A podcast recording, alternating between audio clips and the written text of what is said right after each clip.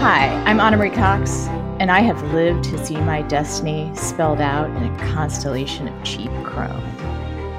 Hi, I'm Daniel Drezner, and to be perfectly honest, I do have a morbid fear of dying. Welcome to Space the Nation, where we look at science fiction through the lens of Private orders. and de individuation theory. Today, we'll be talking about William Gibson's Neuromancer, which maybe we've even belatedly gotten to, Dan. Like, it is a touchstone. It is, I mean, this is a canon fodder episode, and Yeah. this is about as canon as you can get in terms of canon, perhaps, would be the Yeah. way to put it. In our lifetimes, at least. Yeah. It, it is probably one of the most influential books of our lifetime Yes. period. Like, it- That's a good way of putting doing the research for this, I. I mean, you already know that, but we'll talk about it some more when we get to, we get to that place in the script. Dan, I should continue reading the script. Ana, did you have to did you have to jack in and like go and do a deep dive on this one? I, I you know, that that I can imagine. I jacked in and Yeah. I surfed There you the go. internet, Yeah. which we can thank William Gibson Yep. For Oh, that yeah. particular. You metaphor. went into cyberspace, is what you're I saying. went into cyberspace. okay. You can get Neuromancer at Amazon, Dan, or you can go to bookshop.org and support your local Mhm. indie bookstores. Or you could Uh, actually you could- physically go into a bookstore and see if they have it because this is one of those classics that even like boutique bookstores might actually have like on hand. So you might want to check there. You could buy a first edition, which Ooh. goes for around eight hundred to twenty thousand dollars, depending on Oh, the actual. Damn. Wow. Yeah, Okay. depending on sort of which printing and and whatnot. Hmm. In the next few weeks, actually, next week we're talking about Yellow Jackets, Mm-hmm. the last uh, half of the season. Yes. Neither of us have finished it yet, so that'll No. be exciting. After that, we'll be talking about Nimona. hmm Yes, Dan. I Yes? believe so. And you know, Yeah. on my uh, as per my daughter's recommendation, so I'm looking forward to that actually.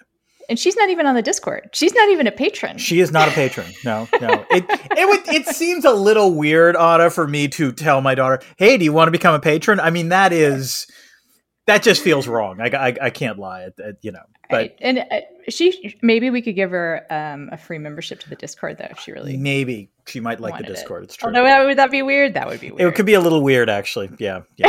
I'll I'll I'll I'll feel her out on this stuff. We'll we'll see how it goes. Yeah.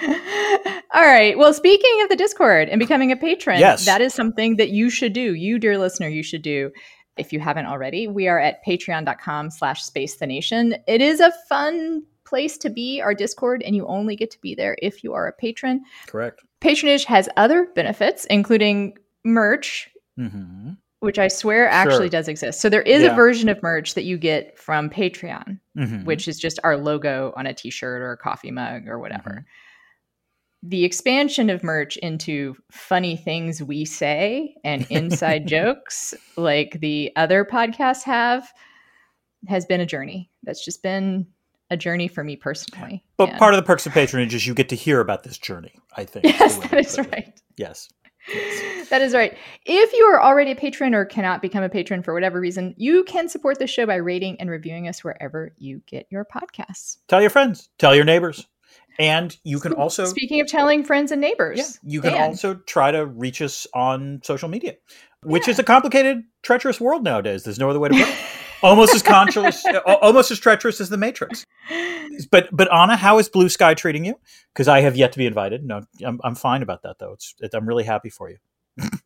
I need to be more active on it so that I can get an invitation to give you. Yeah, you I was active well on do. it. No. it was active on it like for the first week. It was like really exciting. I Yeah. believe Mr. Gibson is on Bluesky. Oh, And perhaps we'll talk more about his Twitter feed later, but like Yeah. for people of a certain age, I think the when William Gibson retweets you feeling that is ha- I've had that experience Ana prior to Elon Musk's Twitter at, at various points. William Gibson retweeted me, and I remember the first time that happened. I was like, "That's not the William Gibson." I'm sure there's some like investment banker named William Gibson. I was like, "No, it's the fucking William Gibson. It's the guy who wrote Neuromancer." I was, I was, I was pretty freaked out. But he seems like a decent sort. he does.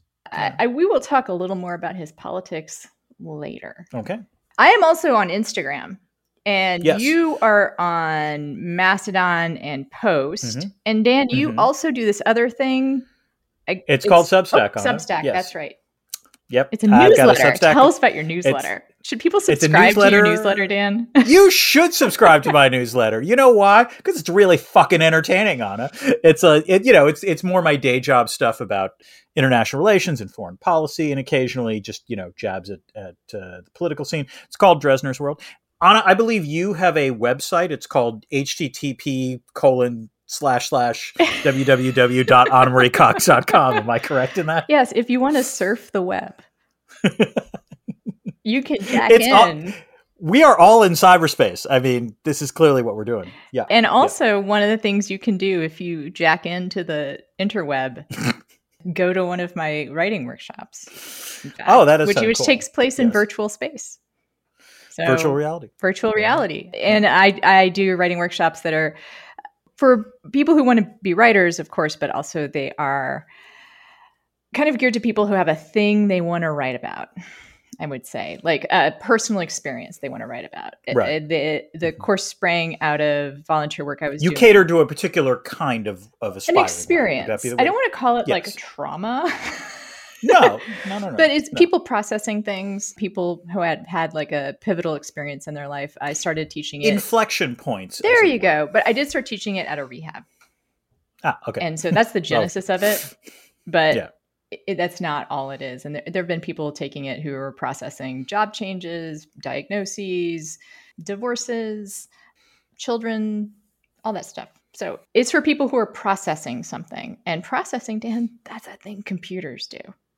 That's a tech term, Ana, I Yeah. believe. Yes. But before we talk more about that, Dan, how are you? I'm doing well, Anna. You know, we uh, it's we had our commencement ceremony. I got to yes, exactly. F- you know, Fletcher and, and Tufts had their commencement ceremonies. I got to hood a doctoral student of mine. So That this, sounds this, this is obscene, Dad. Uh, it is not obscene. It is not. It is not. it is when someone gets their PhD, what you get is uh, this hood that you can put on top of your academic regalia. And, you know, your PhD advisor is supposed to hood you. Now, it's not obscene, but it's a little more complicated than most people realize. Just the Because logistics when you of have it. Yes, because literally you have to stand behind the person and put the hood over them, but they're wearing that kind of poofy hat called a tam. And if you're like casually assuming, oh, this is going to be easy, you could end up maiming someone potentially, which I did not. I crushed the the hooding, and this was tricky because my student Lydia Sizer, congratulations, Lydia, had two small children with her on the stage, and she was holding one of them who was a baby. So like, it's tricky. You got to hood the the the candidate, but you got to make sure you're not asphyxiating the child. It's it's a Did- more complicated. And you didn't rehearse it. Did not rehearse it. No, no, no, no. Got to do this live. There were four students that were hooded at our ceremony. I was the only one who got it on the first try. I, was- I was a little pleased. Yep. Weird flex, but okay. I know, weird flex, but it, that, surprisingly, I care about this. So, like, you know, why should I be your advisor? Because I can hood you competently I just the first don't- time. I- Just stop saying it. Just, just don't say it anymore, Dan. How are you, Ana? I am actually pretty good, Dan. I want to report a victory of my own, uh, Oh, which is that my dog is dozing in his crate. Yay! It's been a it's been another journey for me. Well, so many journeys I've had in the past few years. But Exley, my reactive doggy, was crate trained for a long time, and then pandemic came, and why crate him? You know, like all Oh, I see. Okay. so we had to sort of Mhm. re crate train him, and he's a very nervous boy, and so it took a little while, but now he appears to be at home. So Oh. I'm gonna try not to make a, too big of a deal about it because he could probably sense that energy and then immediately get out. But Fair so enough. things are going things are actually going well with Exley. He we are untraining him, which I may have talked about before. We're trying to get him Yes. not used uh, to not associate training with punishment. Good. Which is good for That sounds excellent. for yes. dogs and humans. Also, Have you thought about putting sacks of venom like in his like, uh, nervous system? Because I hear that incentivizes people. That's all I'm saying. You want to talk about this book, and I do too. Let, let's let's transition smoothly into our discussion of Neuromancer, beginning with this is canon fodder. Dan, why did Yep. we choose this for canon fodder?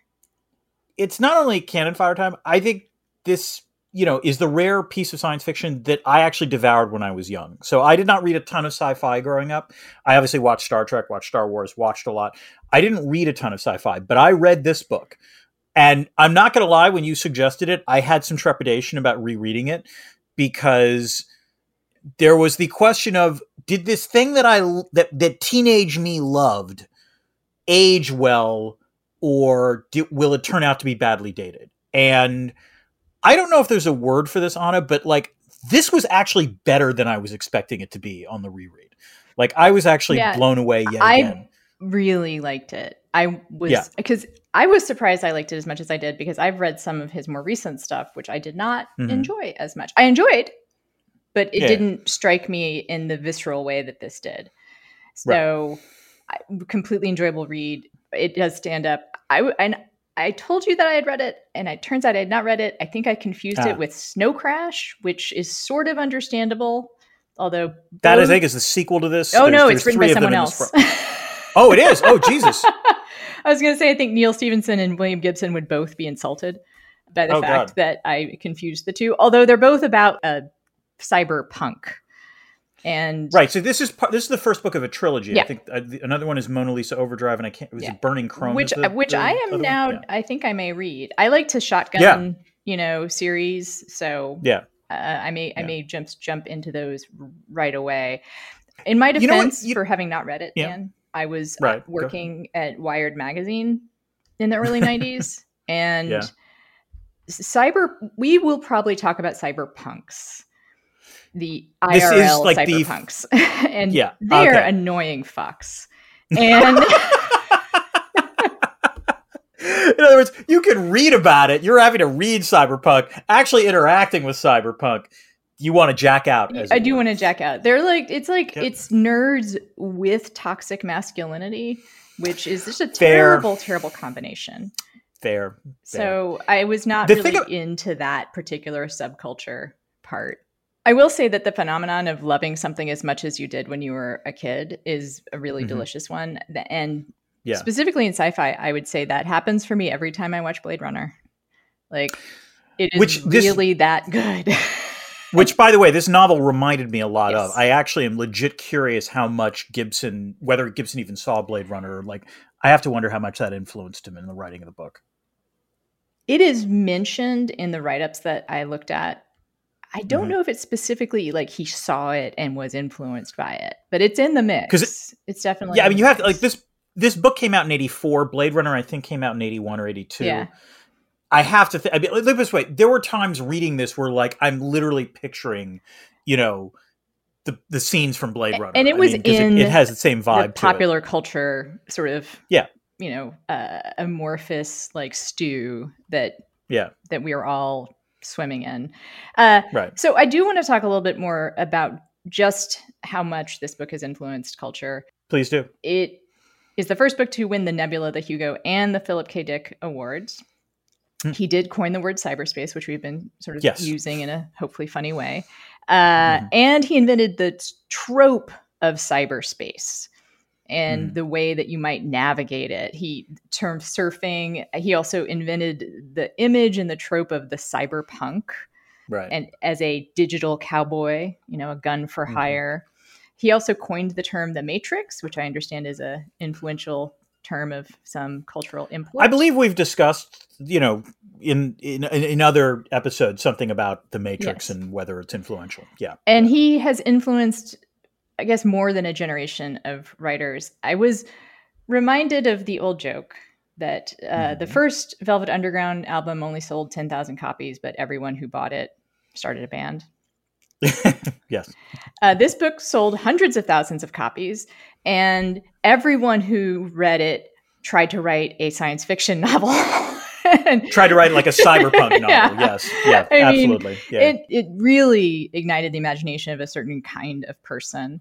Um, and, yeah. and actually, the imagination of a, a, bunch of different people, I would say. And his imagination of cyberspace, the the the world he gave us, is one mm. of mm-hmm. those things. We talked about this when we talked about the Matrix.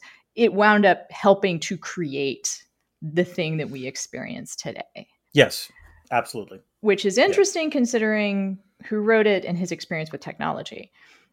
Hmm. He he himself says that the technology he knew the most about is the worst represented in the book, which is to say phones. Yes. There is Although it, sequence there's a really cool scene. It's a, it's a cool yeah. sequence and It's it's actually cool very scene, noir in a way. Like yeah, exactly. um the whole thing's very noir. But he did not predict cell phones basically. Right. I mean, Yeah. And so he he said like so the stuff he knew the best, he did the worst predicting and the stuff that he just made up pretty Right. much got exactly gonna- right. I think Gibson is actually too hard on himself. So in the edition that I have, you know, there's a foreword by Gibson talking about what he got right and what he got Yeah. wrong. And he's like flagellating himself about the fact that he didn't quite get cell phones and he references diskettes and, and things like that. And yeah, that's all true. But the thing I was struck by reading it is how little that mattered. Like, I agree. Very, li- you know, it, it, there's like an, an occasional reference to like printer paper or The paper's to a funny. diskette. I did laugh. yeah, the paper. The paper's funny. Yeah but it's not actually all that much. The, the great thing about this novel is that it's not like a Tom Clancy style novel in the sense of like he's really deep into the tech. What he captures is the vibe of the tech. As you say, he like he captures what the vibe of cyberspace is, of what jacking in is like. And really that's the more important thing than the actual tech stuff. I and the experience of using it. yeah, yeah, which yeah. so i love genre fiction in general right uh, and Mhm. i've even done my share of tom clancy reading uh, Yeah. and I, I read thrillers and that i have so little patience for fight scenes and for chase scenes in books like right. I just generally yeah. just kind of like yeah yeah yeah yeah yeah yeah you know like I just where get to this get to goes, the yeah. end like I almost literally just skim it to make sure that I'm not going to Yeah. miss anything. I mm-hmm. read every word of the scenes in this that involved like not really fighting, right? A- And not really chase, not IRL chasing, but he mm-hmm. captures the the thrill and the speed of Yeah. a chase in talking Yeah. about someone fucking typing. like yes. Can you imagine the typing scenes if this ever gets? well, it's not really typing. I guess it's hooked up to the, the electrodes are hooked to But you head, know what I mean? Yeah, yeah. but yeah. none of it is real. But the scene where he breaks into Straylight is very Yeah. exciting. Yeah, although like there is some real stuff. Like, is one of the clever devices Gibson has in this novel is that, and particularly in the second half, is that he cuts between Case trying to hack into what he's doing, but then he can flip, and you see Molly physically trying to do what you know, and that actually is action sequences. And so it, almost talking about the two. plot, and I want to say Yeah, we have to right. we have to we have to do some more stuff before we talk about We've the got plot. more People might be excited, right. and clearly we're excited. The Yep, last thing I want to say in terms of its influence is Mhm. the coolness of it. Yeah, he made this thing that would be easy to look at as a bunch of nerds sitting around eating mom's cooking sitting in the basement Yep. he made it seem fucking cool yes, which It we know is not true a- but you know Yeah. It took until South Park when they did the World of Warcraft episode to realize, oh wait, if they're just sitting on their computers all day, they're not going to be able to do that much. But yes, yes, and yet at the same time like he, there is a coolness to it that i think is good and bad. Mhm. i think we're, i will later talk about the commodification of all these things. Yeah. hmm hint hint foreshadow. But he definitely did it. Definitely made it seem cool Okay, let us get to will this podcast ruin it for you? Should you read this book before you listen to this podcast? And my answer is no, I don't think so. I don't think it'll ruin it all that much. Um, Neuromancer, there is plot, but I think this is a novel that is outstanding way less because of its plot than because of the mood, because of the writing, because of Gibson's perhaps accidental, but nonetheless near perfect fucking clairvoyance about the future. Yeah. Um, it, it is remarkable reading this. As I said, you're thinking, okay, this is a 40 year old novel. Is it going to hold up? It holds up so goddamn well. yeah So well. It really Yeah. does. I think that if I were brand new to this, if I hadn't Mhm. read it, Yeah. I if you, I guess I should put it. If you, dear listener, if you have not read it and this is completely new to you, perhaps pause us. Yes. The book is not But let's long. put it- Mhm. There are some interesting double crosses, I would say, Mhm. that you don't Yes. necessarily see coming. True. and and it might be worth it to go ahead and read it first. But you know, if you're excited to have us, you know, talk about this, or if you read it a long time ago, whatever. Like, The- yeah, I was saying if you've read this once, the point, as you said. right? If you've read this once, you're this is not going to ruin it for you. That said, I would also suggest read it again because there are details that I'd forgotten about Yeah. reading it back in the day. That reading it now, it's like, oh, well done. Speaking Well of rereading, we already talked about our previous experience a little bit. Uh, Right. I will say that one of the reasons why I associate this book so much with working at Wired, besides obvious reasons, is that while I was there, he was a cover boy on for Wired Oh. for his uh, travel log of going to Singapore, which he very memorably called Disneyland with the death penalty. and that phrase is one of those that when I heard it, I was like, "That's what good right, like."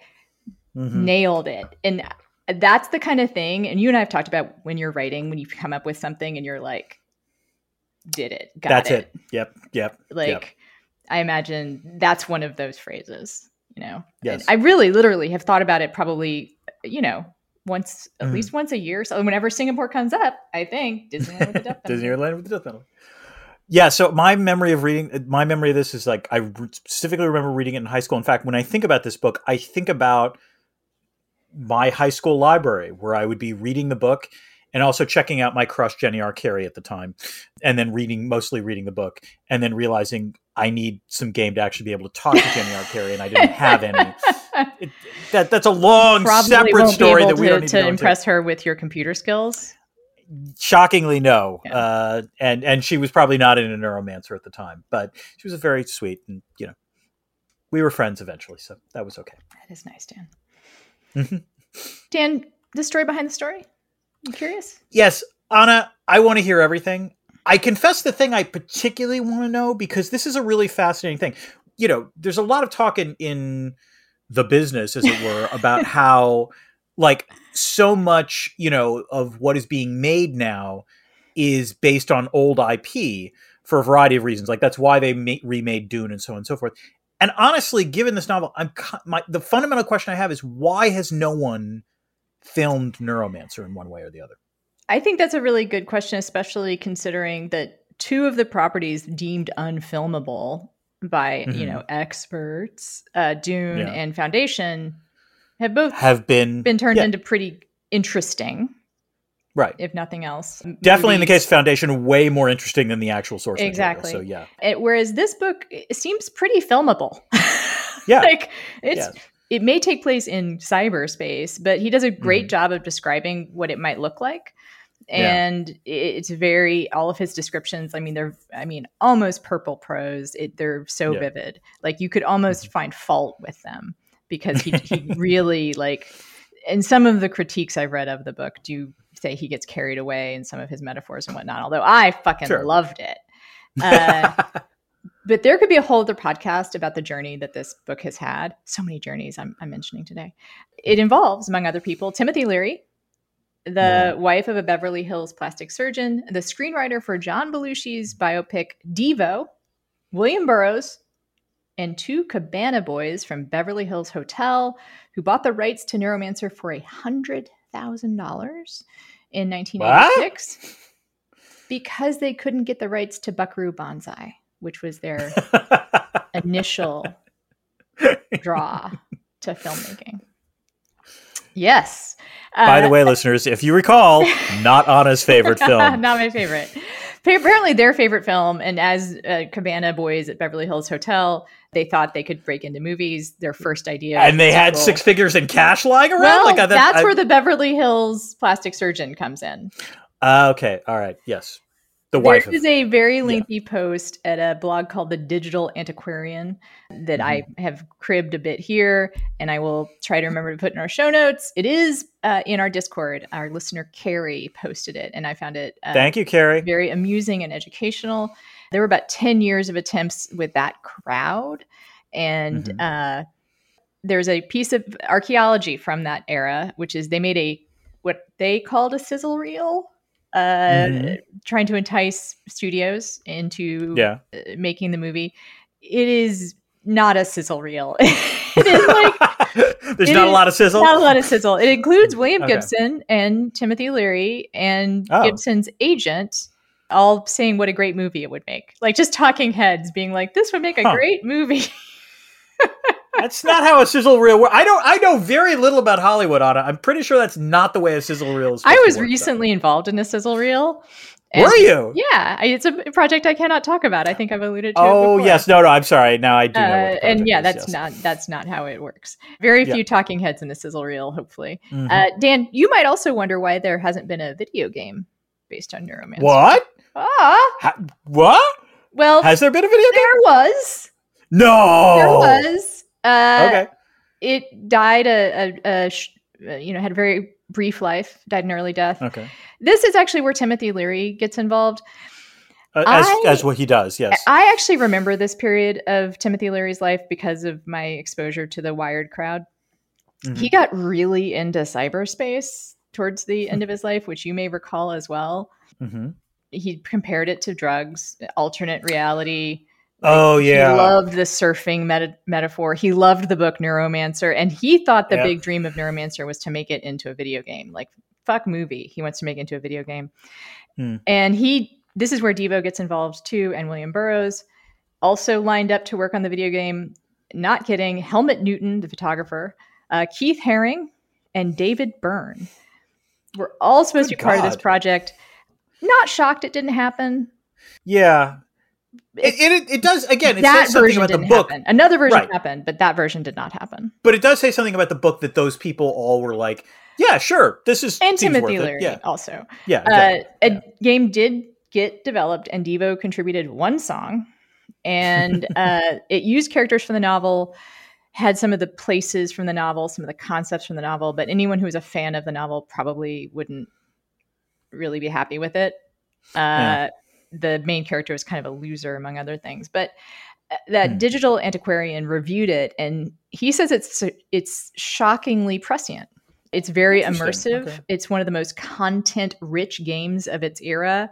It includes like going on a you have to go on a BBS, you have to download pieces of software for your deck. You have to like sell things in order to have the finances to make your own deck better and then it Hmm. has levels where at first you're not in cyberspace at all you're on the streets just trying to make connections so i get it like in some ways it was it was like War- world of warcraft it was a whole world Right. right, with lots Yeah. of different tasks all about leveling up. As all were. leveling up what i find amusing is i cannot remember the name of the company that made it but they sort of had two games out at the same time this one and battle chess and they decided Okay. to throw all their weight behind battle Like chess Battle chess. Yeah, yeah. there have been, of course, numerous other adaptations. There is a graphic novel. There is a hypertext version, which uh, it's that's in Wikipedia. I'm not sure how a hypertext. That sounds like I could I I could already imagine the person in 1997 coming up with that concept of you know there's these HTML things that I can yeah. use It, oh, do you on. actually? I'm That'll looking at so the tech, cool. looking at it right now. It's a hypertext and an annotated hypercard version. I remember hypercards Oh wow. um, for the Mac. yep. the video game I mentioned, there's a radio play, there's of course a, a unabridged and abridged audiobook, and there's an opera also. Uh, Interesting. yeah, and there may be an Apple TV show? Question mark. Mhm. Raising voice to indicate skepticism. in theory, what is this Apple show going to have? I don't actually know nothing about it. Oh, um, oh, okay. wait, I sent Miles Teller. Miles Teller, I think, is Miles Teller to Teller's star in it. supposed to play Case. That's the Yes. only information I found about it more recent than last year. I'm curious. Although I think that might like- be from last year too. So here's my question: There are sometimes with classic books in particular, if particularly if they haven't been filmed, in your own brain, would you like have you thought about who you would cast for for what particular role? You know what? I wound up thinking a lot about Molly because Yeah. uh, there is a weakness to this book. and it No. is the portrayal of Molly. It's in Hmm. my opinion. It's not Okay. terrible. I mean, she's a she's an interesting character. She's a full person, but she is Yeah. kind of She's Um, also an archetype in the noir. yeah, and also like it. you Yeah. know manga come to life, like a Yeah, yeah. because I was thinking, how would you like sort of not do uh, um carry not do Carrie Moss, right? Like Oh, Carrie Ann Moss. Carrie Ann Moss, from the like- Matrix. Okay, yeah. N- someone i mean she's great but like could you Right. do someone who wasn't like hypersexualized in that role Do you actually know who I thought of for this? who Florence Pugh. okay she's super sexy but also not in the way that molly's kind of Well, he's portrayed, in the book. not Yeah. the kind of hypersexual like all like almost pornographic Let me Yeah. put it this way.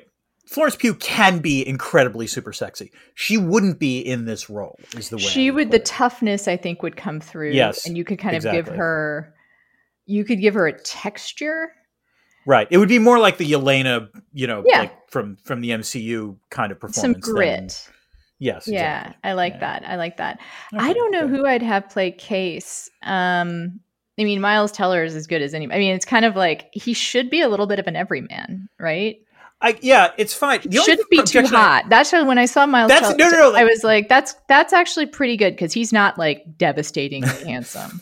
I mean, he's Although, you know what- he's a good-looking man, but like you know, he's Right. no Timothée My only- Chalamet. Timothée Chalamet would probably be the wrong call. Oh, see now I think Although Timothée he is Chalamet gorgeous. I mean, better. although he could do it, right? Now that I say it out Right, yes, loud, yes. like But no, the other thing is, is like I don't know. In my mind, Case is scrawny as fuck, and Miles Teller is too jacked to actually do that role. I would want someone like in more in the Timothée Chalamet kind of mold, is what I'm saying. Yeah, and Timothée Chalamet could do it. I mean, Yeah, yeah. he could be a little grittier and not quite as devastatingly ethereally handsome. Think like, wow, Timothée, if you're listening, you have a fan. That's all I'm saying. But I do like the idea. You love Timothée Chalamet. I love Florence Pugh. We've got to make this. Uh, Happen. yeah, we sure. So, I, I want to yeah. say just a little bit more about the actual like making of this and not the Yep. eventual adaptations. You mean by making the writing of the book? the writing yes. of the book, right? Gibson very influenced by punk. The the I Mm-hmm. had always kind of thought the punk and cyberpunk was a like a uh, an Ethos. appropriation. Right. and and there wasn't actually much punk there but apparently Mm-hmm. like he was like a big joy division fan and he was inspired by the just fucking do it don't worry about it being perfect uh, Hmm. attitude of punk rock uh, don't necessarily know how to play your instruments like just fucking write Yeah, it yeah. like he was a classic procrastinator i think he still kind of struggles with that and for this book he just The decided struggle is real. the struggle is real. Uh, he just went Yeah. for it. So, hey, everybody, you know, make like the Ramones. Like, just fucking do it. it was written on a manual typewriter. Kind of fun fact. that is wild. and wild. most of the supposedly futuristic slang uh, is cribbed from dope dealers and bikers. Both of his parents died when he was fairly young, and he wound up kind of hitchhiking around. He has a very interesting backstory. He hitchhiked around Hmm. the country, and also one of his goals in life was to try every drug ever. Oh. Uh, so he does know from which he's talking about. And I will say his description of um, drugs is really they're they're pretty good. Like that tra- tracks. I was going to ask you about that. they, Yes. they they track the when drugs are good. Like he describes the, what drugs when they're good feel like. So Fair enough. Yeah. All right, let's move to Chekhov's What's It? Uh, this is the thing that appears in Act One that winds up potentially being relevant in Act Three. Ana, what did you have? I have Chekhov's self hatred. I think self-loathing. but Self loathing. yes. You're right. Loathing slightly Yeah. different, but yes. Yeah, yeah, yes, but that's fair. I have Chekhov's Girl Friday because there are two of them in this novel in some ways, and it's not a coincidence. I don't. Girl think. Friday. I, okay, we can call them Girl Fridays if you want. Sure. Yeah, I- like I, I- Femme let me put it this way, fatales? No, I don't think so. No, well, maybe I, it's sort of a cross between the two, I guess. It's weird. It's it's it's sort of like faded to disappear might be the best way to put it. Yeah. Um, I mean, yeah. Like, Yeah. sorry, not a. Tw- I feel like I'm no twist that the love interest, you know, skedaddles uh, Right. at the end there. But it's the second one to go, so yeah, Yeah. yeah. yes. All right, Dan. We finally gotten to the plot, which we've said there's not much of. So uh, let's let's move along. You're the one responsible for giving the jacket blurb. Take a stab Yes. at it, please. All right.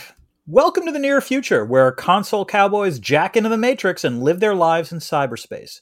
Case used to be one of those cowboys until he tried to steal from his employer and they fried his nervous system as punishment. Case seems prepared to live out his waning days in Chiba, Japan, engaging in petty criming and in denial that his paramour Linda Lee is stealing from him when he gets an intriguing offer. A wealthy client offers to fix his neurochemical problems and let him do the voodoo that he used to do in return for a digital run at an AI called Wintermute. Even more bizarrely, his employer turns out to be Wintermute. Case accepts, and he is joined in his mission by primo bodyguard Molly, blank canvas Armitage, illusionist and fucking psychotic Peter Riviera, and the digitally recombined consciousness of Dixie Flatline, an old mentor of Case's. They crisscross the globe and then go into orbit to penetrate the Villa Straylight, home of the bizarre, inbred, decadent, and heavily medicated Tessier Ashpools. In a complete shock, the run goes somewhat sideways, and there may be another AI on the prowl. Ana, does that about sum it up? There are some double crosses, as Yeah. I mentioned. Uh, Yes. And this book is so noir. Like, it's not a mystery, but it feels like a noir book or I think it- movie. I will say this, In the setup, like he's like the private eye. Yeah. He's like the jaded private eye. There is a Yeah, femme yeah. fatale. Like there is a mystery at the end, at the middle of it too. Yeah. It's not a murder mystery, but there is a mystery. No, but there's a mystery as to like what is you don't like. This way. It's not a yeah. It's not a who done it, but it's a more of a why done it. Yes. and that you don't find out really until the very end. So, and that's and that's and I fucking loved it, man. Like, Yeah. and, and Yeah. You know what? We've been discounting the plot. I mean, I think the there is a plot, and oh yeah, yeah. it is interesting. Like they do globetrot, and that gives Gibson a chance to talk about what this world really looks like. His world building has been discounted a little bit by some critics. I think it's really, Really? good. Yeah, oh I mean, fuck them, fuck those critics. Seriously, the world building is fucking amazing. No, I, I refuse to accept this. It, it's a very kind of like comic book store guy uh, criticism, which is that, well, how Okay. did things get to be that way? And like, what about this war that he doesn't mention who's in it? And oh for Christ's sake. I would say Okay, that yeah. on that level, right, the history of the world we're in is pretty fuzzy. Fine. yeah, But the actual world is, Is real. seamless. It Yes. is Agreed. completely imaginable, and you are Mhm. there. Once Yeah. again, kind of incredible that he Yep. puts you in a space that is not real. Yeah. You- you're But able the- to imagine it.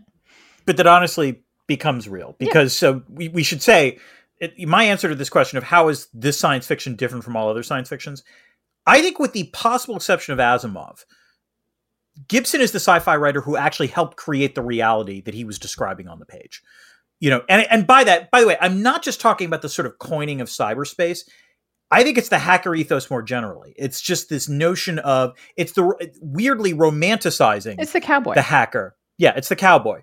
Um, the idea that what you're doing is like somehow subversive, which again, anyone who's read a real hacker would know that that's not entirely accurate, but nonetheless, like it's a powerful feel to it, and and that's what this book manages to pull off. and he borrows you know perhaps only subconsciously the idea of the internet as a final frontier as it were Right. Yeah. as a frontier with a kind of frontier justice and Mhm. people the, the guns for hire and Yeah. there being a looseness to the law that wouldn't be true elsewhere uh, you know he literally sets it in a in a frontier town uh, in terms Yeah. of the orbital right Right in space. Let's put it this way: like Anonymous or WikiLeaks or any kind of sort of hacker collective that actually exists in real life. Not that hard to imagine them existing in this book. Is the way I. I think you're right about the hacker ethos and the self identity is cool. I, I mentioned that before. And I, I do Yeah. think it's really important that he Mhm. provided, and I don't know how he'd feel about this, but he almost provided the marketing framework for Yeah. it. Mhm. The, the, which is weird too, because like I, I'm not. I'm sure he's ambivalent about that. I guess. yeah, Yeah. yeah, Yeah. Let's talk more about the characters, Dan. Okay. Let's let's get to them. Um. Honestly, on the reread, the characters that's the character that stood out to me the most is weirdly the AI. It's Wintermute, and and again, maybe if we had read this two years ago, I'd have a different reaction. But in a world where ChatGPT is a big deal, where you've got various letters warning, "Hey, this AI might thing might get out of control," it was legitimately amazing to read the character Wintermute, in which Gibson takes great pains, and Wintermute takes great pains to emphasize to case I'm not actually a person. You know, I am an artificial intelligence. You you're trying to read me like a person, and that's not the way I'm hardwired. And I just I I loved that. I mean, it was it was accurate and and entirely appropriate. And so, I, you know, in some ways, my favorite character was the AI. Yeah, I let's talk about Wintermute for for a minute that way. Yeah. I, I agree that the trick that he pulled off was to show how a collection of predictions Right. can look like a personality. Right. Or Right? even a large, yeah. I mean, in some ways, the same way that ChatGPT, the large language sort of, you know, algorithm makes it seem more fluent than it which is a, a form of a predictive engine right like to- Right, to- yeah. when you when the large language you know array or whatever like what that does is give you the Mhm. percentages of what kinds of words and what kinds of phrases show up when and what the Yeah. most accurate reaction would be to any given combination of words and phrases so Yeah, yeah. you're just playing out of large data sets right like you're just predict Right. you're just trying to match up what would what has happened before Yeah. Into what is happening now and And one of the great, sorry, one of the great things about the the character is that there are various times where Wintermute says, "Well, wait a minute, this didn't go the way I was expecting it to. Like this, I wasn't predicting this." And and again, it just comes back again and again where Wintermute says, "No, no, I'm just predicting what things are going to happen. If they don't, then I've got to adjust." It, it, was- it again, it's a believable AI, is the way I would put it. And I- got real interested in thinking about it as a self interested program rather than a Yeah. person, right? Like Right. It, it is simply programmed to continue to exist in a, a Darwinistic way. And, And, I, to exist in a in, to aspire to a greater existence than it currently right, has. more Yeah. success or, or replicating itself, or however when you put Yeah. it, a long, longevity. And Yeah. I think one of the things that Gibson is investigating in this novel, to the extent he's in, in, you know, consciously investigating, I, I, re- I do believe him. Like he was just writing a fun book, right? Like, Yeah. he, he, there's not a lot of like, and I'm going to investigate the meaning of artificial intelligence, but he does, like a lot of authors. Like, this is what's in the air, and this is what he's interested in. The way I would put it is, this is a much less pretentious piece of art than the Matrix is. Oh my God, yes, It's so much less Like, pretentious he's- and yeah. better as a result. I would actually. yeah. argue. And when I say he's interested in, I do think that, like there are th- these are thoughts that occur to him. Like uh, he's just not Right. like, and I'm going to write a novel investigating.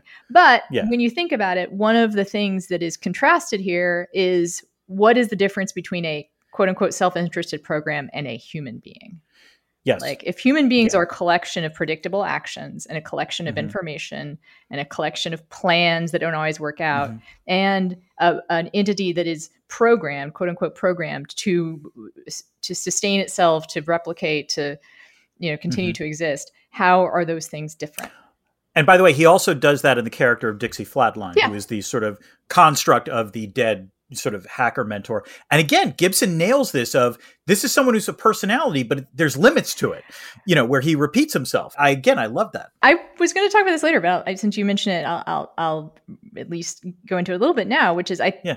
to, uh, on the question of who is human in this Right. book. Dixie Flatline is more human than Wintermute Yes, absolutely. Agreed. Because he has, even though he is also a collection of predictions and a collection of information. For one thing, he has a wish to die, Yes. which actually is a thing that makes him human. like he is Weirdly, yeah. unhappy in his existence. right. He doesn't like the fact that he's just a construct. Exactly. Right. Yeah. So Mhm. he is he is more human than the Tessier Ashpools. Yes, which again, I, I I liked Lady Three Jane in the sense of it was a truly bizarre character and no, like it- I haven't watched the show, but like I felt like it towards the end. It's like, oh, so we're now merging with Succession. I get it. Okay, that's you know, yeah, I might admit I haven't watched Succession either. I'm kind of like, I I think I've probably told my story. Like, I, I didn't watch Game of Thrones until I had like a weekend where I wanted to not interact with the world. ah, fair enough. so I'm like, maybe something will happen that I'll be like, I need to stay inside for three Yeah. days and I'll all of Succession. Uh, I also love the Rastafarians Yes, In- they were great. in the book. They are also Mhm. very human. They're yes, the, probably the most quote unquote what I would say by Gibson's own kind of indications of what human means. They're human.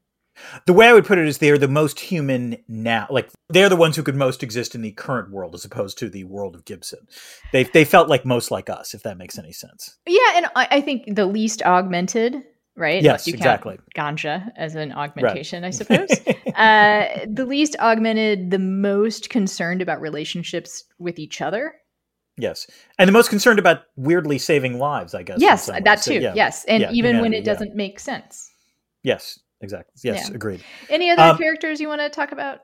Well, do we want to talk about Molly? Because like I, Case, weirdly, I mean, he's the protagonist, it's actually harder to get a read on him, and I'm, I'll be curious if they do do a filmed version of this because I think in some ways that's where the film version might actually add something. It's not that case is a bad character; it's that I think he's a little more of a blank slate than than your typical protagonist. Yeah, yeah. Although, Yeah. I again, to some degree, Gibson wrote this real fast and for money. Yeah. So it's hard to like be like, and he was exploring whatever. But I do think that Case's blankness is part of the story to some. Degree. That's degree. fair. But you could. you- It is a place where the film or movie or or film or movie, Dan, either one, or TV show. I think we all know the music. difference between a film and a movie. sure, we have both kinds of music, country and western. Yes, no, no. uh, where a filmic adaptation or a more serial one would, could have an opportunity to improve. Uh, Right. Because if you have a talented actor in that role, you can't But I- but give him more texture. But, I will Molly, say if I want to go to Molly, though. yeah, let's talk to Molly. I, I Uh, was. Go ahead. Oh no, Dan, please. No, no, no. I, I was look. I- Maybe sorry. Maybe it's because I'm a heterosexual man. I don't know. I was much more drawn to Molly just as a fascinating character, with in some ways I think a more interesting backstory.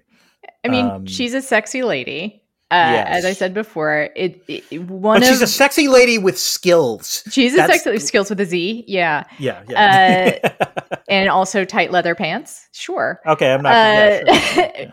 I read another critique of, of this and, and Gibson's other works that pointed out one of the big advancements in, in his writing, and it has changed uh, over Mm-hmm. Okay. the 40 years, you know, I would hope so. been- Yeah. is his ability to write female characters. And Yeah. that is definitely true. I read the Peripheral series most recently because I enjoyed the TV show. And, Which has been adapted for Amazon. right, and his main Prime, character yeah. in that is, a woman, a young woman. Right. And I think I noticed when I was reading it, I was like, huh, this is actually like a, you know, this feels Yeah, the way- very like a full person. It doesn't feel like a guy's imaginative, imagined idea of a person.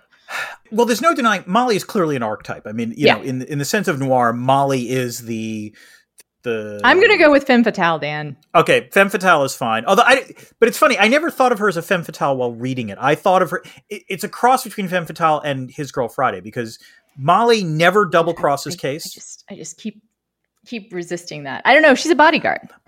she is, but She's the the point is, she, like, but femme fatales in noir Oh, double cross. You're right. Okay. are okay. dou- double okay. cross, and right. Molly had a loyalty to her that I found incredibly, you know, heartwarming. You know what And I so- don't like about the Girl Friday is that it, it implies a, a A supportive supporting role. role. And Okay, I that's do fair. think Yeah. that Molly is a fucking main character, and they Oh, no, not do this job without her.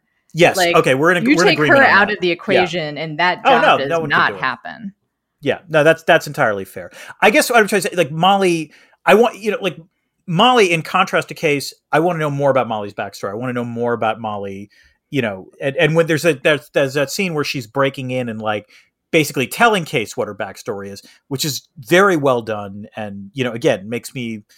I, I guess what I'm trying to say is, is that yes, she's an archetype, and I don't doubt that Gibson has gotten better at writing female characters. This is not a this is not a misogynist treatment of the character, though. It is a No, really interesting. Uh, yeah, is that's all. I'm just a somewhat thinner It's reductive. It's a little more reductive. yeah and that's when fair. i did the biggest question mark i have in this book Yes. is when she decides to fuck case and i'm just Case. like Totally fair. like Yep, you no, have to admit it, it comes Yes. out of nowhere and he is not described as being very attractive and in fact when i when that happens like she just goes straight for his crotch right like Yep. he, he just Yeah, yeah. it's like literally like they're just talking and she's like i'm gonna unzip your pants now Ana, I like to say that. Let's put it this way: this is a sign of my maturity between when I read it as a teenager Yeah, and when I read it that now. didn't bother when I read it, as, when I read it as a teenager, I was like, "Oh no, it totally makes sense that the hot girl would go for him. Absolutely, totally believable." When I'm reading it again, I was like, "Wait a minute, where did that come from?" yeah yeah What- yeah what? yeah So yes, it, it, it indicates a side of my maturity. In fact, okay. I assumed when I was reading it, I'm like, is she getting paid to lay? You know, it's, is this must it could be have been a femme fatale. That might be why you that thought femme fatale. My first thought was like, this must be part of the seduction because it makes Yeah. no sense otherwise. They haven't even really had a conversation. Conversation. yeah. Yeah. Nope. Fair enough. Totally fair. All right, That's we fair. can move on. I, I think we've Yes. covered all. Uh, although Armitage is also, I mean, it, I, the characters are all interesting. Like Yes. some are more fully drawn than others, but The one the one thing I will say about. Armitage, I the, the one like character trait of him what I which I that I identified with, which is weird, is like he just likes large hotel rooms when he's traveling. It's like, yes, yes, sure. damn, absolutely down You with also that. stare at the wall until you're called upon to do something. That I don't do, but other than that, Team Armitage is all I'm saying. Like, give me a nice hotel room. I'll you know? say I actually kind of like chain hotels, like he apparently Yeah. does. Like I like to know what I'm getting a lot of the time. I yeah, mean, I, exactly. I the- sometimes I it's the be more value of the brand. but you know. Yeah. All right. Ana, Yeah. I was in Central Asia, and like again, stayed at a Sheraton, stayed at a Marriott, and you know that that made it made it bearable. Central Asia never not funny. Do you like how I work that in? I was going to say. Dan, speaking of Central Asia, I have a question Yes. for you. Oh, please, please fire away. Of the many things that are in this book, hmm is there IR? Ana, I'm still operating on the paradigms that print gave me, and I'm barely print literate, so I might be wrong. But I do believe there is some IR in this book. That said, some of it might be the parts of the book that actually have proven to be the least prescient compared to the sci-fi. So Gibson himself has acknowledged that he sort of erred when he wrote the book because in the book the U.S. is broken up. We, he talks a lot about the sprawl in BAMA, the Boston Atlanta Metropolitan Authority, and you know the USSR is not broken up. That obviously came to pass in the real world. That said, he does reference an awful lot that does sort of feel right. He talks about the war. There's some sort of war that happens, I guess, between the United States and Russia, which is, among other things, you know, leaves Armitage's previous personality, Corto, uh, badly scarred.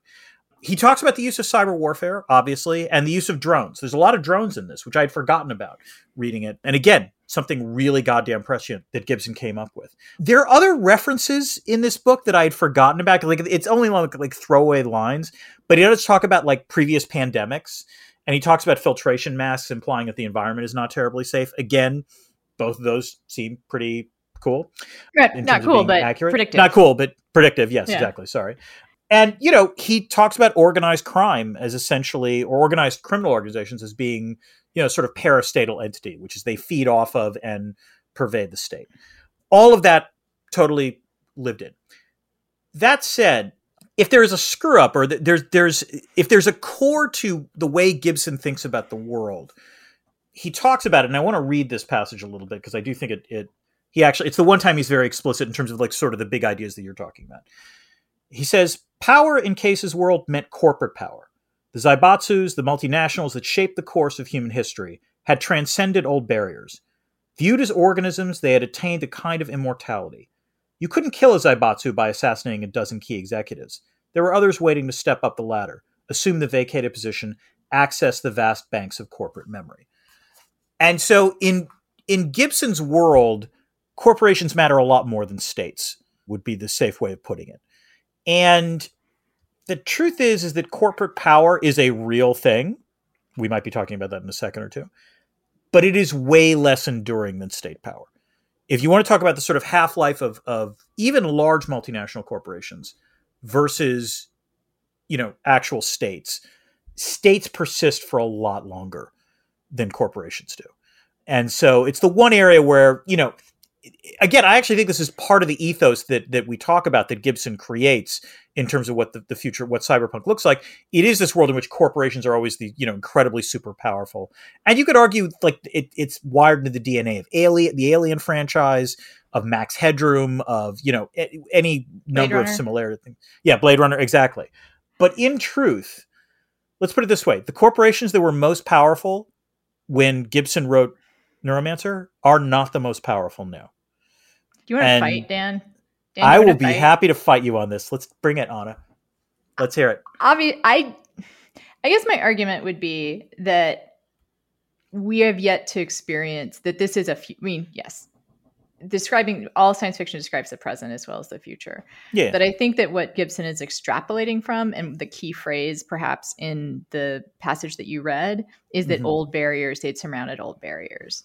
And yes. I think that the structure of late capitalism and the ways that governments are changing now allows for more enduring power for corporations. And the other thing I'll point out is that Mhm. to my mind, that critique of corporations is less about specific corporations hmm than about the power of corporate entities to control state power.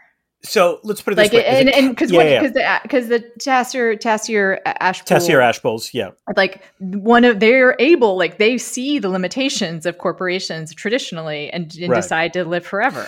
Although right? I, I didn't, so if you read that passage, like what happens next is Case makes it clear that the Tessier Ashpools are different from the corporate Yeah. power that he's used to dealing with. So that's a whole separate conversation. Right. But the way I would put it is that I, I take your point, and this is a fair one, which is to say maybe individual corporations rise and fall more quickly than states, but corporate power as a category that persists a little more. That's what I've perfectly- always that's what kind of I've always read as as the thing that, that this era and continues to be kind of part of of science the traditional I mean I I take your point Yeah, and history is on your side.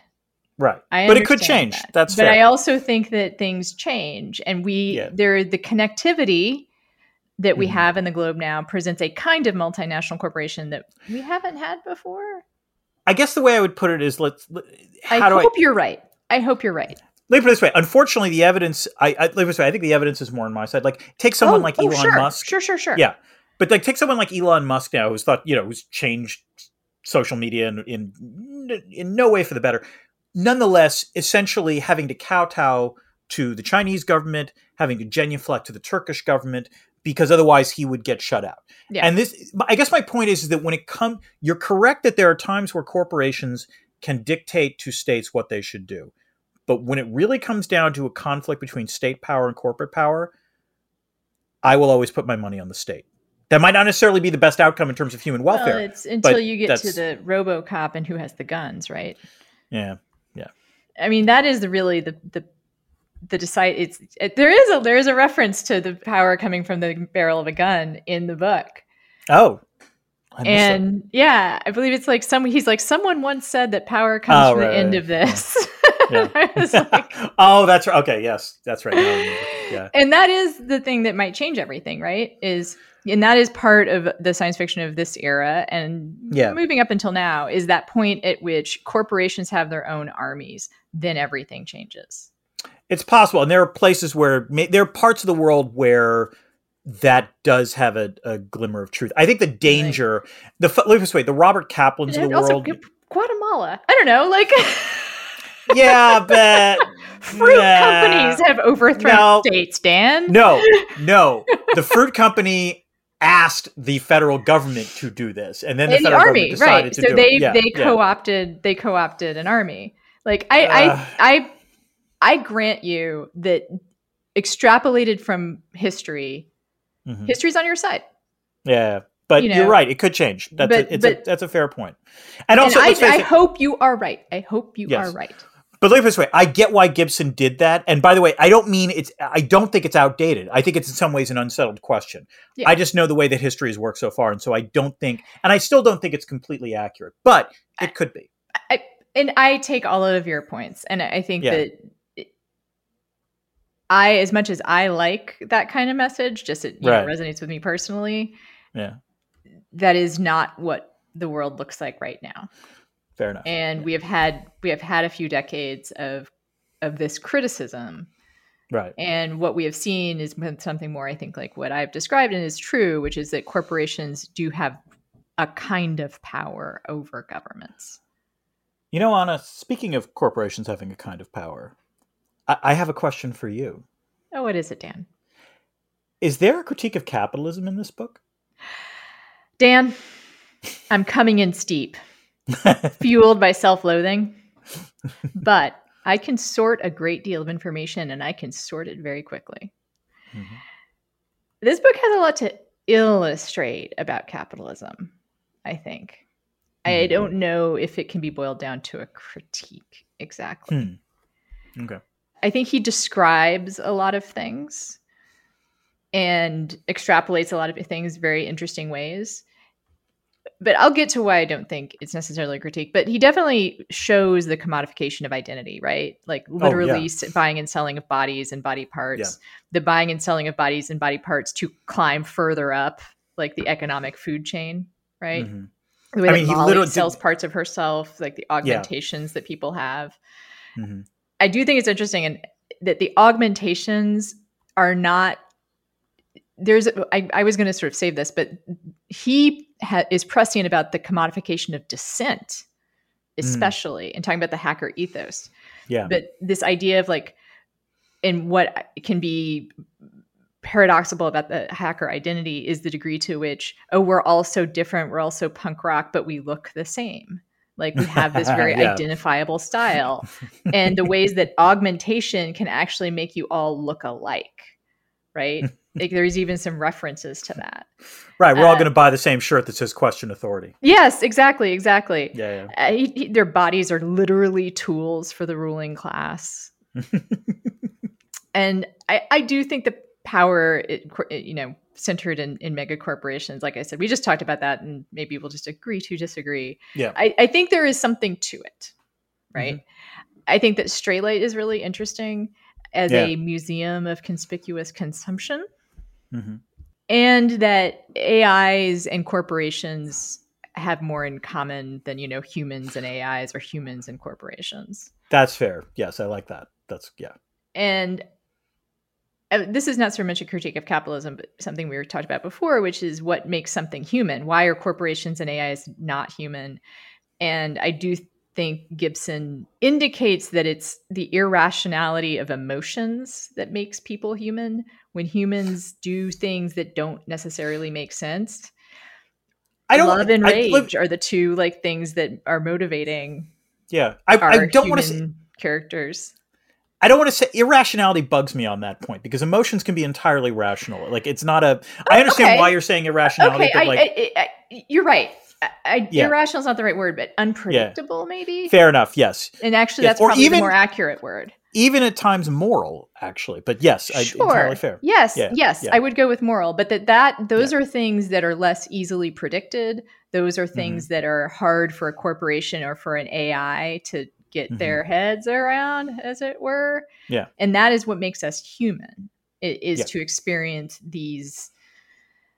And maybe experience morality, maybe because both love and rage come from morality. Although his, I do think it's interesting that his he is fueled by his own self-loathing, and I that's a whole maybe separate episode for us to talk about. Yeah, yeah, yeah. But the and like the Tess Tessier ash pools are beyond all emotion too, right? Like the th- Lady Three Jane yeah. is no longer human. Her Yeah. dad is no longer human, Mhm.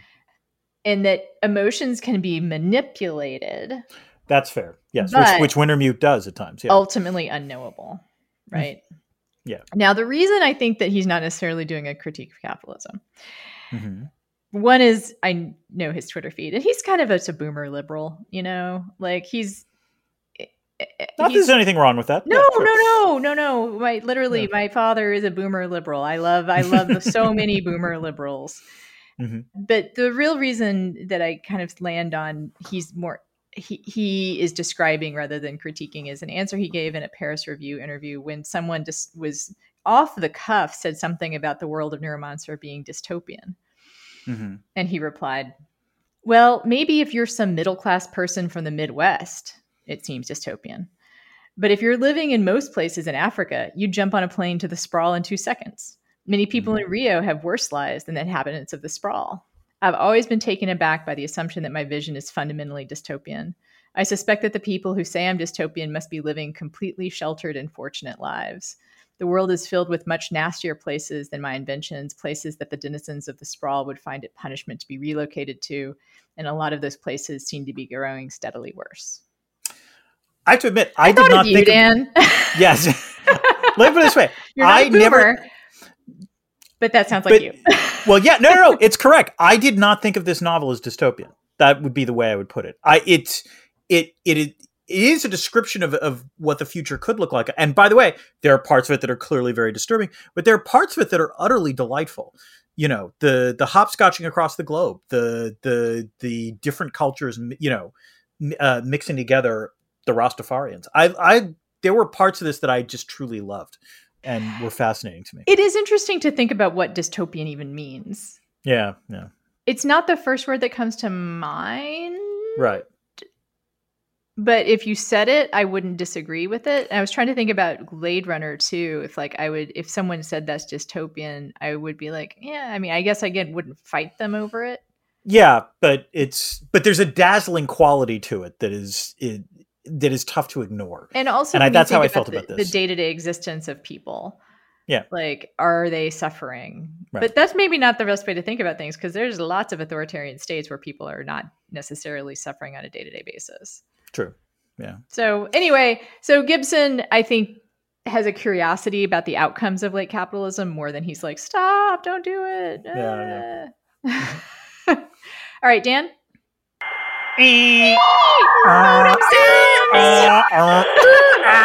Dialing up to AOL. You've got mail. Welcome.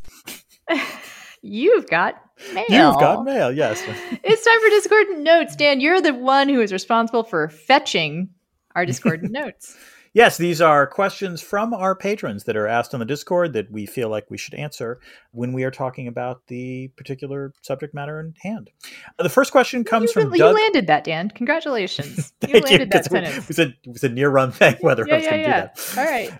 The first question comes from Doug O, which is what does an Ono-Sendai deck look like in our imagination? Um, my answer is weirdly, I have like I remember an old laptop that I had that was just like the sleekest, blackest looking thing that I think I've ever owned, and that's what I think in terms of of this, I guess. But I that might be my the limits to my imagination. I think of a couple things. One is a Casio keyboard. Ooh, okay. Uh, I don't think of it having a view screen. Oh yeah, maybe not because you're jacking in. You don't. Yeah. you know, it's, it's I also think of a mixing board. Like a, Oh, that's good. that's um, good. Especially like I had a mixing board in my earliest podcast days when that was something that I had to do. Oh wow.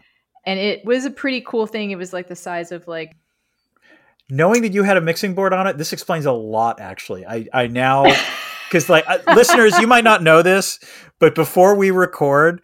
There's a lot of tinkering that's going on on Ana's side of things. And I always feel like a little weird because like I'm not doing anything, but like, you know, she cares very much about the sound mix. And now you know why. and it look it was like the size of I want to say a little bit of an oblong trivial pursuit box. It was like it, you Mhm. know I don't know why that's the thing or really a, a very long hardback book. It's hard to describe. Okay. So like like an oblong uh, about a, as thick as a really heavy paperback. Got it. Okay. And it it had like it was matte silver with Mm, some digital on it and some d- dials d- dials and like levers so i think it's that mix of dials and levers and digital that Mhm. i think about for the deck you know Okay, that sounds good.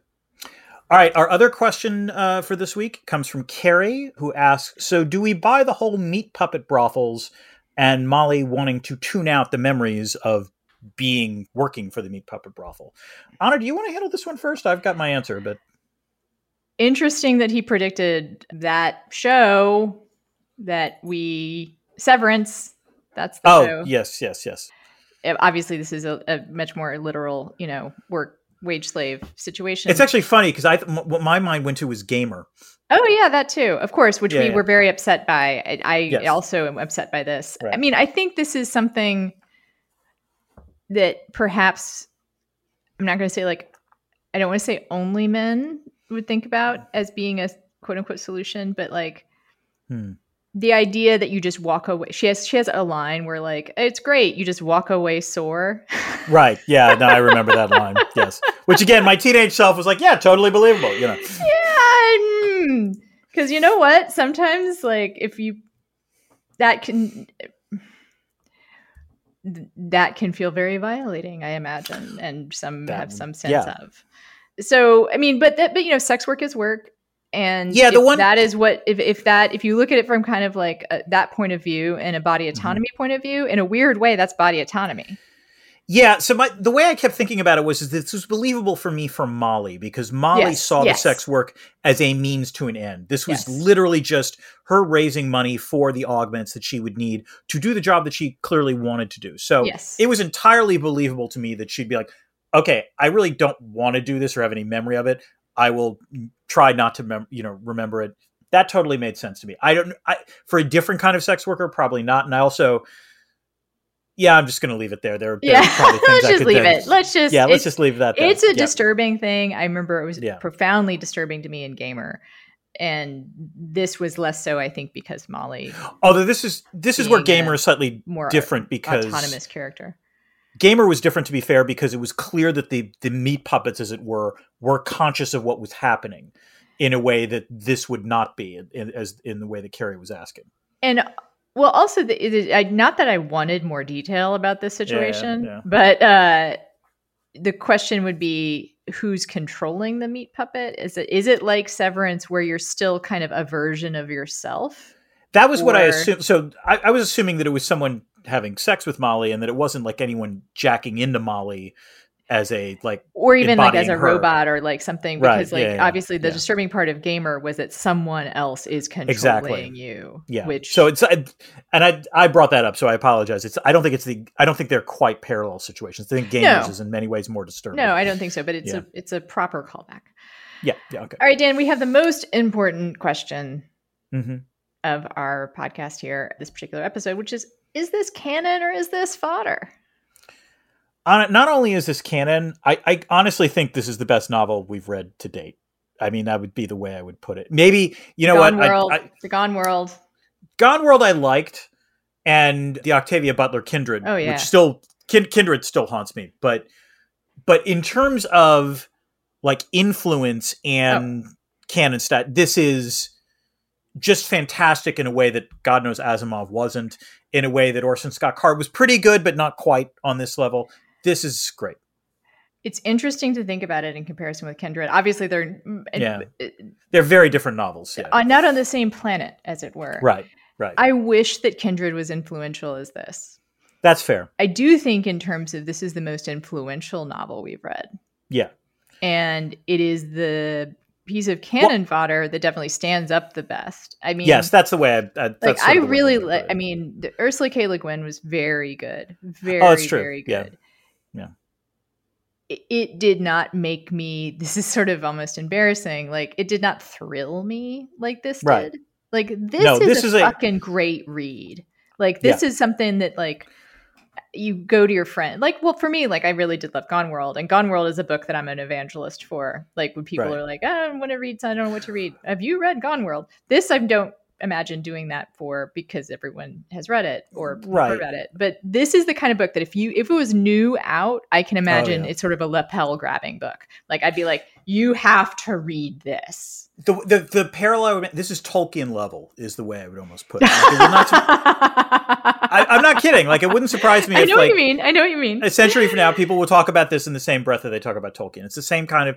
It, it's it's both canonical, influential, and good. better.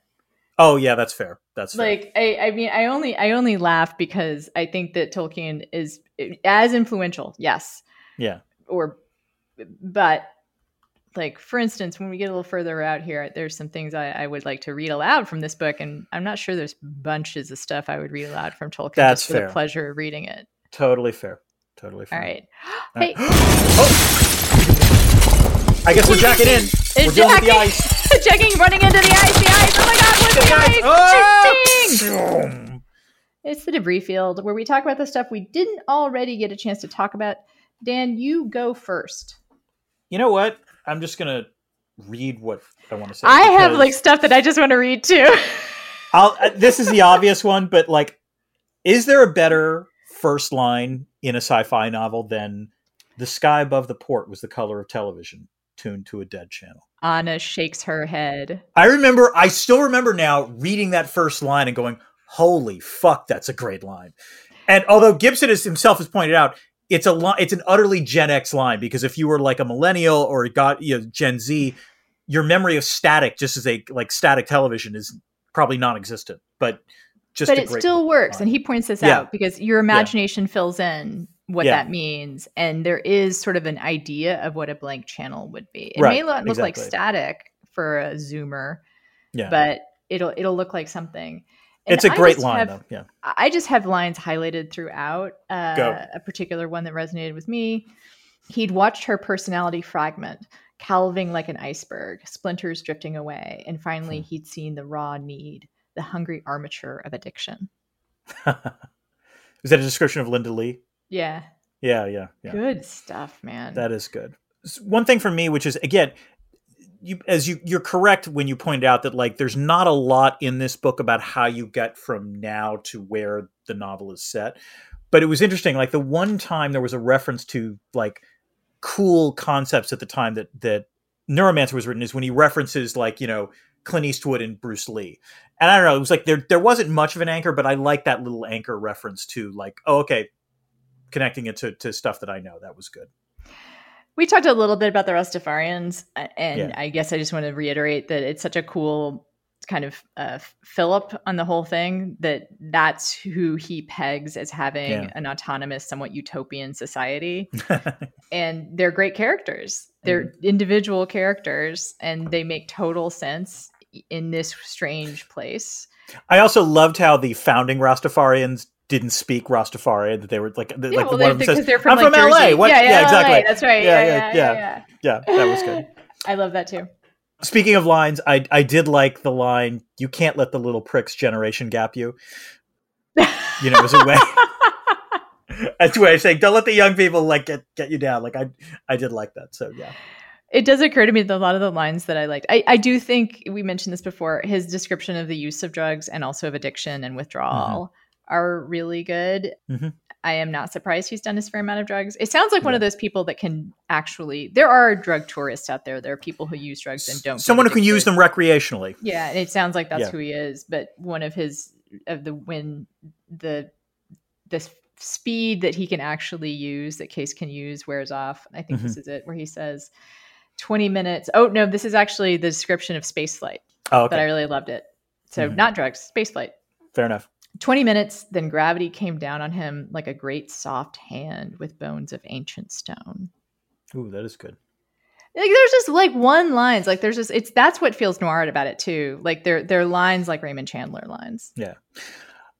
Last thing I will say, which is again, it, what's interesting is that this is a truly globalized novel. Like the the the, I think you know they're in Japan, they're in Paris, they're in Istanbul, they're in space eventually, and you know this it was it was great to see sort of all these different cultures sort of mishmash together there's various like sort of corporate brands you hear in terms of cigarettes or alcohol or or what have you and also i have to say i was actually in the istanbul airport last week Oh, and is so- Central Asia? yeah, well, not Central Asia, but on the connecting flight back. But I was in the Istanbul airport, and I was thinking, oh man, it'd be great if the, those row of, uh, of of payphones actually started ringing. That would be creepy as hell. And again, it that is actually that didn't age well, but like the like that is cinematic. Like you could imagine someone walking and like the phones ringing as they're coming by. Like I, I want to see that adapted. Yeah, one of the notes I have to myself that we already kind of went over is Yeah. uh, you can see why people have thought this would make a good movie. Oh yeah, yeah. It is it feels very filmable. yes, yes, absolutely. All right, Dan. So we have coming up, we have our part two of our Yellow Jackets Mhm. analysis slash recap. Nemoa, not Nemoa, because that's Mum- Nimona, Nimona. not Jason Momoa. Momoa. no, Different. we we can do him as well if you want. yeah, you know. Big fan. Fast X, he looks good. Yeah. It does. And uh, what else do we have coming up, Dan? Annalee Newitz's going to be on the show. Yep. Yep. And we're talking about her book and also how to lose a time war, how to win. How to lose? How, this is how you lose the time war, I believe. This is how you lose a time war. Very different from winning one, or so I gather. yes. anyway, we have a Um, lot of really interesting stuff coming up. Become a do. patron, patreon.com slash space the nation. Join our Discord. It's a really cool place to be. It's a bunch of cool people. Yeah. And until then, Keep this channel open for more.